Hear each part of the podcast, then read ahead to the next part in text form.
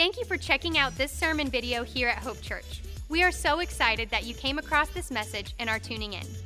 If you're joining us for the first time, I want to be the first to say, Welcome to Hope Church.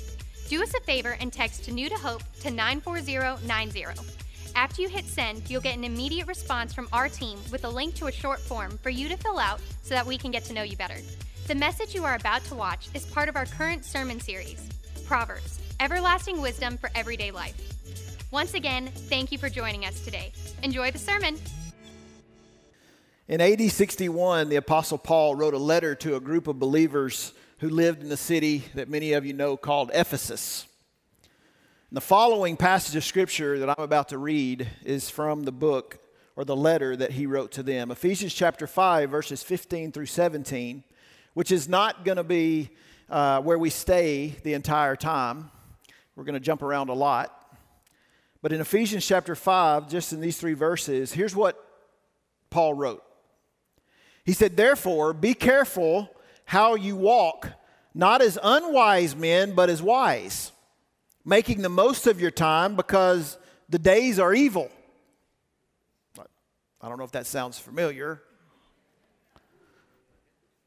So then, do not be foolish, but understand what the will of the Lord is.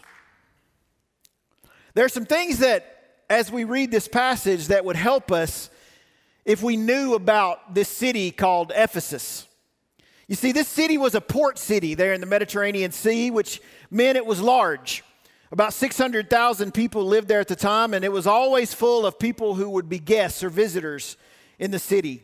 It was also a hub for commercial trade that caused it to be quite affluent. People had lots of money. A city where everything, thirdly, was permissible. Not that that sounds familiar either. You might even say what happened in Ephesus stayed there, right? It's large, it has lots of visitors, it was very affluent, things were permissible. Is this ringing any bells? It was filled, fourthly, with pagan religions and temples, which included all kinds of immorality. Dr. Charles Stanley said, as you can imagine, this city of Ephesus was, it was difficult for believers in this city to maintain high standards. Their hostile environment made it that they lived in made it that much more important for them to begin asking this question what is the wise thing to do they lived kind of how we live today they needed wisdom to live and guess what so do we not just because of the city that we live in, and not just because of the state that we live in, and not just like we don't have the market cornered on evil. I know that's what the rest of the country thinks, maybe, but we don't. Our world is evil, our world is immoral. People travel to and fro, lots of people have money. There's 7.5 billion people in our world today living in Las Vegas, but living uh, honestly in the rest of the world, it's imperative that we have what we've been talking about now. This is the 12th week everlasting wisdom for everyday life. And so we've asked you to read with us through the Proverbs, and we have to ask the question why Proverbs? Well, Proverbs provides wisdom for every area of life and every stage of life. No matter who you are, no matter what gender you may be, no matter how old you are, no matter what your job is, no matter where you live, no matter what your culture or your language is, the truth is is we all need wisdom. And one of the reasons we go through all the things that we go through is because we ain't got none. That's what we would say in Tennessee anyway. Like we don't have it without Him. And so, for these past 11 weeks, this will be the 12th week, we've asked you to read along with us and try to find out what wisdom is. Like, and what is the wisdom that we need? You don't just have it. Wisdom, though, we defined as the ability to see life from God's perspective. And that's what we want, isn't it? So, as we close, that's what we want, isn't it? Amen. As we close this series in Proverbs, I just want to share with you five closing truths. And so we won't be in just one passage tonight. In fact, we will be in lots of places. But we're going to look at five things as we finish up this series and look onward into the fall. Truth number one Wisdom is essential to enjoying all life, all that life has to offer. You see, wisdom is essential if you want to enjoy what God has for you. Proverbs 8 begins like this. Listen to this. Does not wisdom call out? It could be translated, does not wisdom cry out? In other words, wisdom's yelling, look at me, check things out. In fact, in Proverbs chapter 8, the, uh, a few verses at the end of uh, uh, verses 33 through 35, here's what the Bible says Heed instruction. Do we have that on the screen? Okay, here we go. Heed instruction. And look what he says, and be wise and do not neglect it. Blessed is the man who listens to me, watching daily at my gates, waiting at my doorsteps. Check this out. For he who finds me, wisdom, not, not a person. For the one who finds wisdom finds life and obtains favor from the Lord. Did you hear that? The one that finds me, the one that finds wisdom, finds life. Listen, everybody's looking for life. Everybody's looking for the best life. Everybody's looking for the purpose of life. And he said, Find wisdom and you'll find it. Amen. You know, we don't talk enough about wisdom and we don't seek it. We think it's one of those things that if you live long enough, you'll just have it, or if you read the, the best book, you'll get it. It's calling out. If you find me, you'll find life. So, how many of you want to enjoy life? Let's see. A, uh, if you're there in your living room, raise your hand as well. Everybody wants to enjoy life. I mean, that's what we try to do all the time. God created life and God knows best how to experience all that life has to offer. He is the author of that. But it's only when we begin to see life from his perspective that we really enjoy life. And listen, we've heard Pastor Vance say this so many times. When God says, don't do that, he's saying, don't hurt yourself. And when he says, do that, he's saying, help yourself. God knows what we should do, how we should do it, and how to get what we need to enjoy life. And it starts with wisdom. You see, God's design is for us to live life as He intended, but He's not going to, defor- he, he is never going to force us into His design for our life. Sometimes I wish He would. Amen to that. We've got a choice. That's good too. We actually have a choice of obtaining wisdom or not having wisdom, of enjoying life or not. And people say, Well, I don't enjoy life and I feel like I've got wisdom. Listen, hang on, it may be coming. His word says, Find it and you'll have life.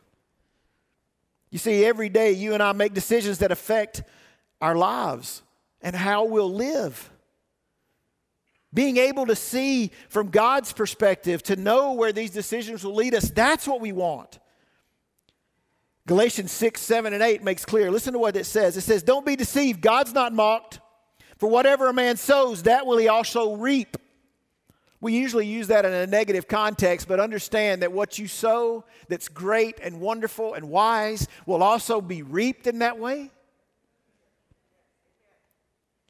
Don't be deceived. God's not mocked. Whatever a man sows, this he will also reap. For the one who sows to his own flesh will from the flesh reap corruption. But the one who sows to the Spirit will reap from the Spirit eternal life. He uses this word mocked here. This word mocked means to turn one to ter- literally to turn one's nose upward at someone or something. It means to ridicule or to sneer at. It can even mean to treat as low or as nothing. You see, choosing my way in my own flesh is sowing to my flesh. In other words, it only beefs up my flesh. But choosing God's way is sowing to the Spirit. Choosing my way says to God, I know better than you, God. Your way is lower than mine. Your way isn't as good as my way, Lord. Now, none of us would say that out loud. I, I mean, I, I, I hope we wouldn't say that out loud. But that's the way we live our lives at times. You see, this verse goes on to say that the product of choosing my way over God's way, look what it says there, is corruption. When we choose our way over His, it's corrupt. This word corrupt means to spoil or to ruin or to decay or to waste away. It's the picture of rotten meat, it's the picture of a decaying plant or a decaying fruit. I don't know if this has ever happened to you. I grew up in the South. My grandfather had his own watermelon patch, and boy, I sure do miss that when I go to Vons and Smith's now because it's expensive.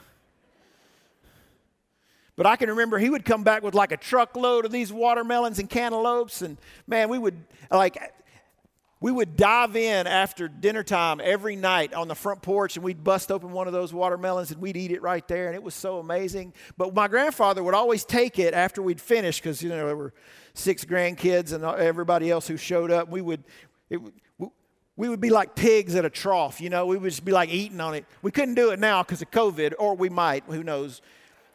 Were good. But I can remember he would take that watermelon, what was left over, and he would throw it in what we call the gully. It was just a place that was farther down behind the house where it could rot because he liked to have kind of like a little compost down there. And I remember I went down there one day and I got close to something. I thought, man, something's going on over here. That good watermelon I'd had two days before and went, went to town with, man, that, that thing smelled so bad. Like I, like I wanted to do something I can't say out loud here, but you understand what I'm saying. Bad. Listen, when something rots, when a, when a living thing rots, there's not another smell like it. He said, That's what you're reaping. When you sow to your flesh, you're reaping rottenness, decay, the wasting away of life. Your life is wasting away without wisdom. I think I might need some wisdom. You need it to live. I got a practical application for you. I'm gonna, we're going to put up on the screen here for you, too. So here's a practical application to how much we need this. I must pursue wisdom on a daily basis. How about if I read a book? How about if I just do it this week or next week? How about next month I look at wisdom? Listen, we've been doing this for three months, 12 weeks in a row. We've been saying, read the proverb of the day. Read the proverb of the day. And you say, woo, we're finally finished with the proverb of the day. We can go into the next series, Pastor Tom. Don't stop reading the proverbs. Daily basis.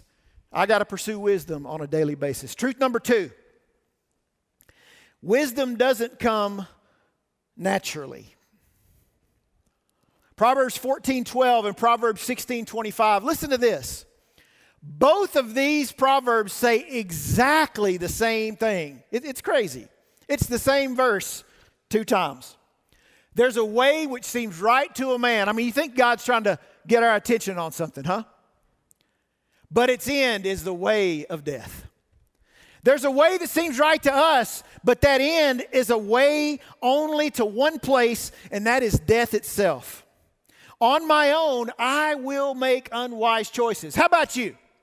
Let's just all raise our hand and admit that, okay? Right there in your living room, raise your hand. Everybody, listen, on my own, I will only make unwise choices. There are two realities that we got to come to grips with when it comes to Proverbs. Number one, my opinion's never enough. And number two, my perspective is always limited.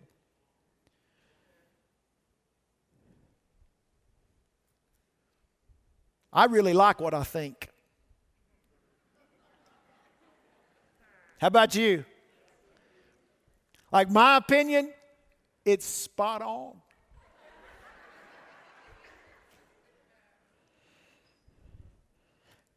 It's never enough. And you got a perspective that's about this wide, and so do I. I can't see the whole breadth of life and of everybody's life and how everyone else's life is affected by my life.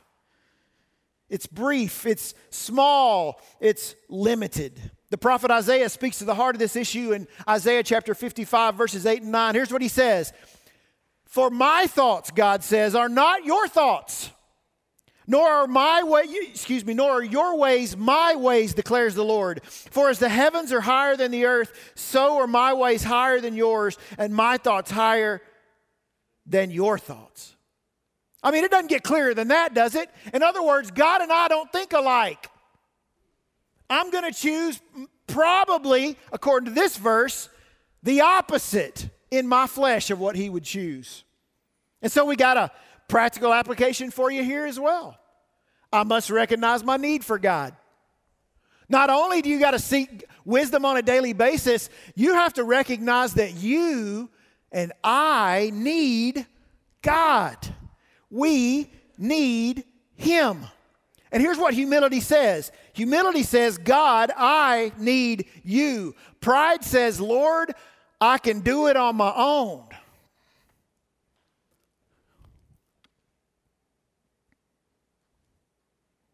Sometimes we don't even agree with ourselves. Let's be honest. We think it's great until three minutes later when we have another thought. Wisdom, Simon Kistemaker says this Wisdom belongs to God, for it is His divine virtue. Anyone who admits the need for wisdom must go to God and ask. Why? Because wisdom does not come naturally. Doesn't come naturally. We got to recognize our need for God. Truth number three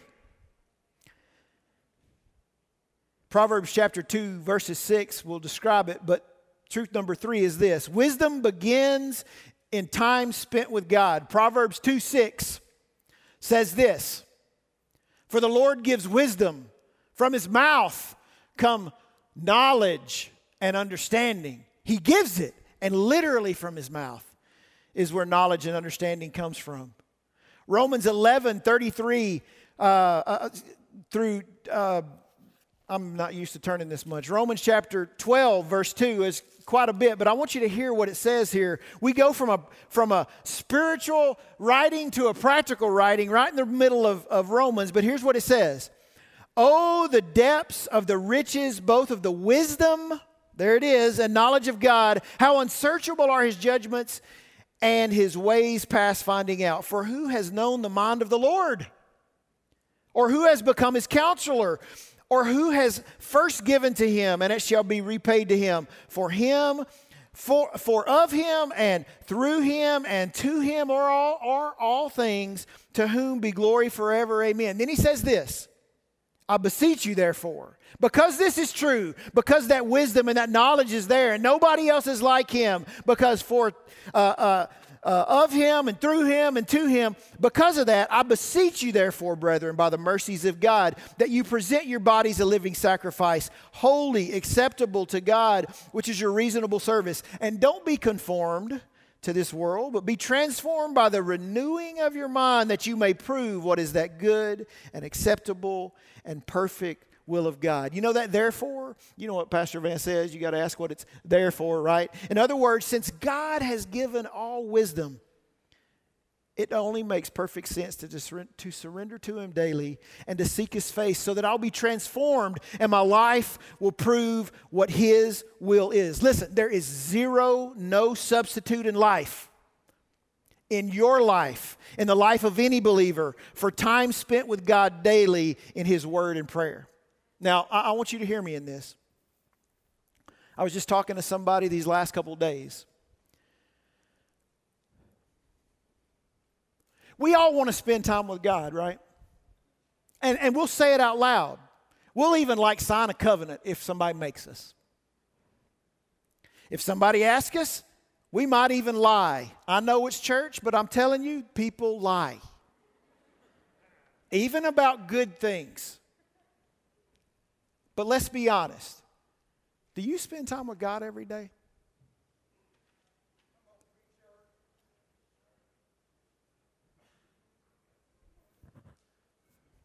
I didn't ask, is it easy? In fact, Clyde Cranford, the man who discipled our pastor, he held a Bible up at one point and he asked the people that were in the room, he said, You know what the most difficult thing in the world to do is? You know what the hardest, the, the most wrenching thing that you could ever do? Do you know what it is? That. Opening the Bible's tough. Nobody, and listen, the reason is, is because that's spiritual warfare. Your flesh doesn't like it, even though we even though we know we should like it, our flesh does not like it. There's too much in there that might tell us something opposite of who we are. There are too many truths that are there that will show us the liar that we are and the untruth that we believe. There is no substitute in the life of a believer for any person who knows the Lord for time spent with God. Listen, not a thousand books, not a hundred devotionals, not thousands of dollars in an offering plate, not helping every person that you see. Nothing equates to time spent with Him. Wisdom begins in time spent with God. You say, I've been trying to get wisdom all my life and I just don't seem to have any. You spending time with God? No? Well, then that's why. You see, because this is where the wisdom is. And the reason this is where the wisdom is is because these are His words. We need His words. Desperately, we need His words. So here's a practical application for wisdom begins in time spent with God. I must establish daily time with the Father. I mean, if you've been here for very long, you're getting sick of hearing this, but to be honest with you, I'm getting sick of saying it. I'm just, if I'm honest. But you know what? I have to choose this too.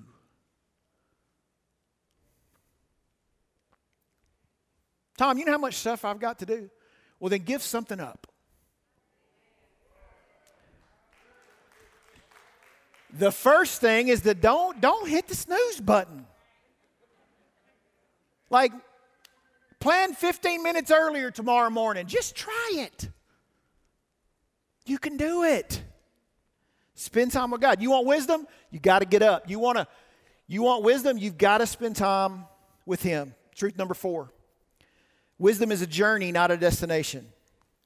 In Proverbs chapter 1 verses 1 through 5, Here's what the writer said The Proverbs of Solomon, the son of David, king of Israel, to listen to this to know wisdom and instruction, to discern sayings of understandings, to receive instruction in wise behavior, righteousness, justice, and equity, to give prudence to the naive, to the youth, knowledge and discretion. A wise man will hear and increase in learning, and a man of understanding will acquire wise counsel. You say, Tom, why did you read that? Because wisdom is a journey, not a destination. What I want you to see is in that passage, Solomon mentioned three different groups of people near the end of, of verses four and five. He, he talks about three different groups of people. Who were they? I'm going to tell you who they were. Number one, they were the naive. What does naive mean? Naive means it, it, it refers to a person who's inexperienced, especially concerning complexities and the challenges of life. Not necessarily a young person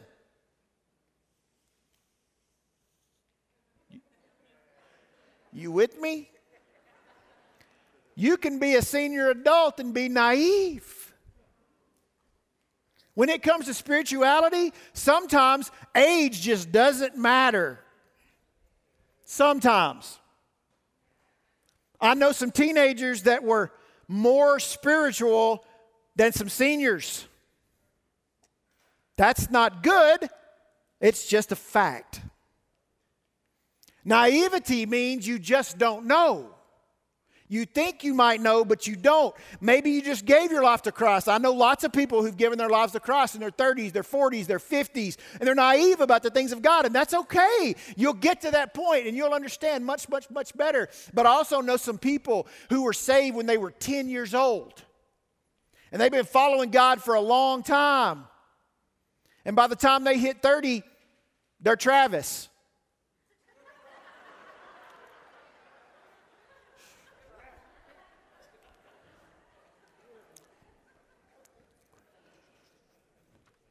Then he mentions a second group. He calls them the youth. And it means exactly what you think it means it means a young person. And you know, the whole book of Proverbs is really written around a parent child relationship. Did you know that? Like every chapter. In fact, 30 of the uh, uh, chapters were talking about uh, actually a, a dad and his son, but then when it gets to 31, it's a mom and her son. This is a parent child all the way through. Listen, youth is good. I love young people. I used to love to be young. That's long gone, but But young people aren't the wisest people either. They're not always the most unwise, but let's be honest, they haven't lived a long time. Maybe they hadn't been able to read as much scripture. Maybe they hadn't been saved as long. I don't know what the issue is. Not just the naive who are whatever age, but also those who are young. But notice who the next group is. He talks about the wise. You see, Proverbs isn't just for the young, not just for the inexperienced or the naive, but for also for the wise. You may have been walking with God for 30, 40, 50 years. I don't know. You may have read a proverb every day since you were nine. Maybe you've got to memorize. You can't even hardly read because you've underlined so many things in your Bible. But the Bible says it's not only for the naive and not only for the youth, but it's for the wise. Listen, that means it's for everybody. No matter where you are on this journey called following Jesus, we all need to grow in wisdom. And over the past few weeks, we've explored issues like this. If you remember, our need for one another, guarding our hearts, making God's word a priority, pursuing integrity, having a right view of myself and of God, being faithful in life, living God's purpose for my life, making wise decisions, and thinking about the next generation. Does anybody think you've perfected all those?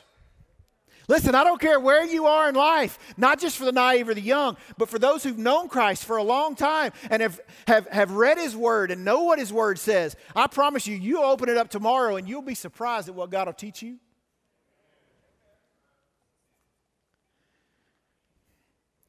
I've been saved for actually this past um, the 17th, whenever that was. What is today? The 27th? 10 days ago, uh, in 1980 is when I gave my life to Christ. I know I look young.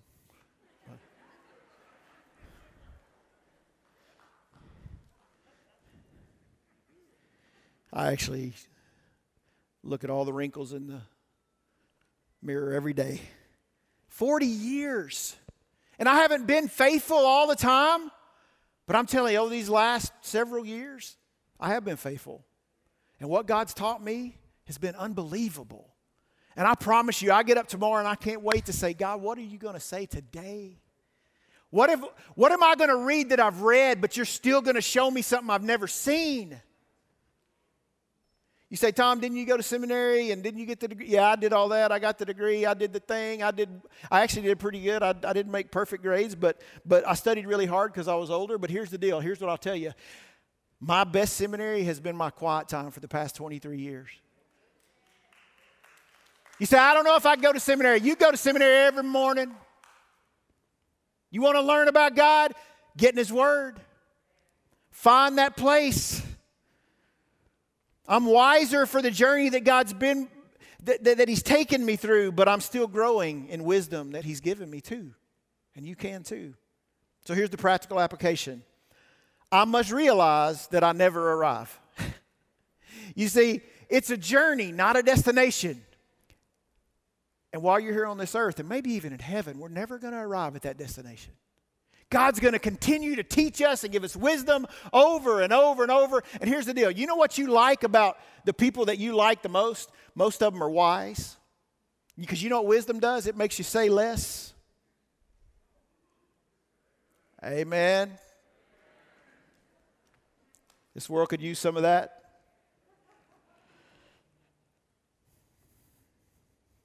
What produces wisdom starts, as, starts at humility that leads to teachability, which produces wisdom. Did you hear what I said?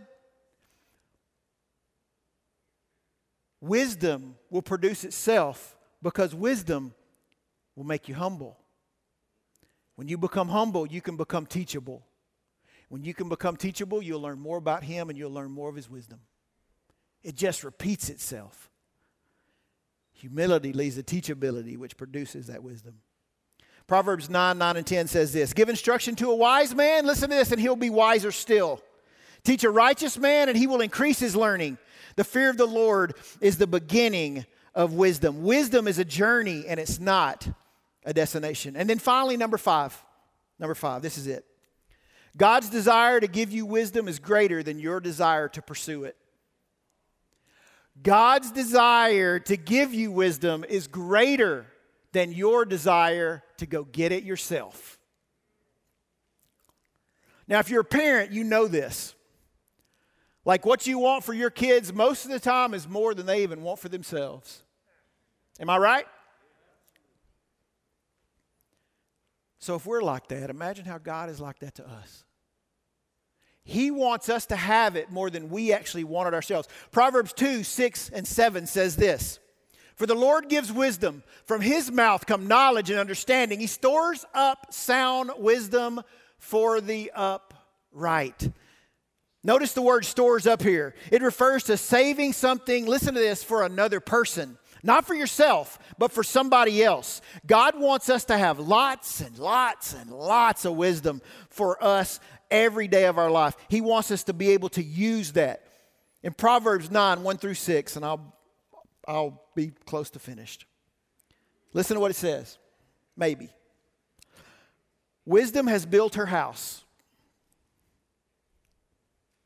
She has hewn out her seven pillars. She has slaughtered her meat. She has mixed her wine. She has furnished her table. She has sent out her maidens. She cries out from the highest places of the city.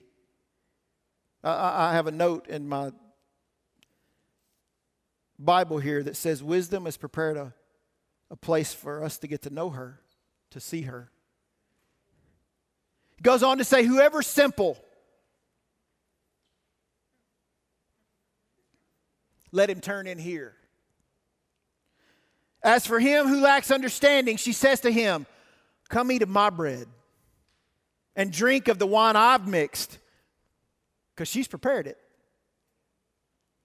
Forsake foolishness and live and go in the way of understanding.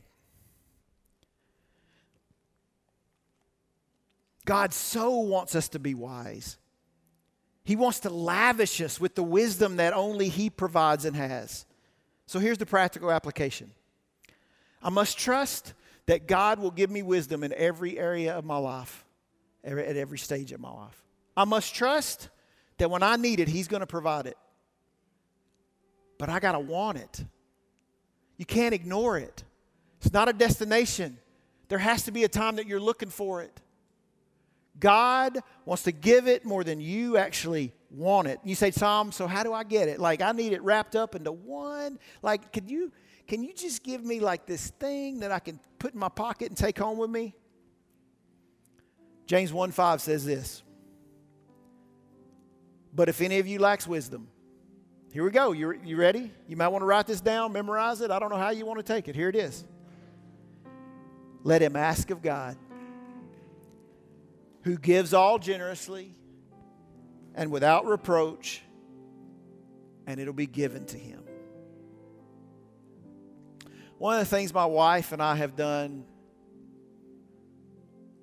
not every day, but a lot of days of our lives over the past 28 years, 27 that we've had our kids, is we've asked God to give them wisdom. I know it says here the person that wants it ask, but we've been asking for them too. Listen, just get up and say it someday. Lord, give me wisdom. Because here's what the Bible says when you ask, He doesn't just give it, He gives it liberally. The, the word generous here means overflowing. It's the picture of a cup and a saucer, and you're pouring into the cup, and there's so much, the saucer has to catch the rest. He wants to give you more than you want and he does it without reproach, he's not going to make you feel bad that you keep asking. He'll give it to you. God gives wisdom with a spirit of both generosity and gentleness, so ask him for it. So, as we close today, let me just go back and hit these points as we finish our not only this lesson, but the whole series. Truth number one because wisdom is essential to enjoying all that life has to offer, we must pursue wisdom on a daily basis. Right here. Okay? Number two, because wisdom doesn't come naturally, we must recognize our need for Him. Not a need for something else, but for Him alone. Number three, because wisdom begins in time spent with God, we must establish daily time with the Father. Find that time. Number four, because wisdom is a journey and not a destination, we must realize we, we will never arrive. And then last, number five, because God desires to give us wisdom greater than our desire to pursue it, we must trust that God will give us wisdom in every area of life and at every stage that we need it in our life. You know, some people would say, Tom, um, that's good and all.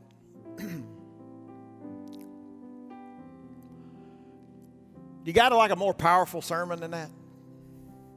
I mean, can you give me a little more meat or something? See, that's not even a wise question. You need wisdom. Go get it.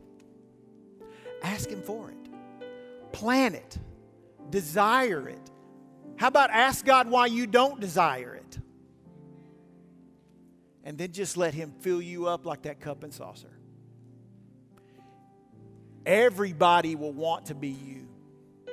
You know that position you want at, the, at work? Who knows? They need somebody with some wisdom in that job. You know how you've been wanting to be a mom or a dad or a grandparent or a son or a daughter who wanted to make a difference in the family or, or, or, wanted a different family? Listen, you, you, you start to be wise, you'll be surprised how you'll love each other more, how you'll appreciate what you have. But you're not going to get it without God. Only He gives it, and He gives it liberally.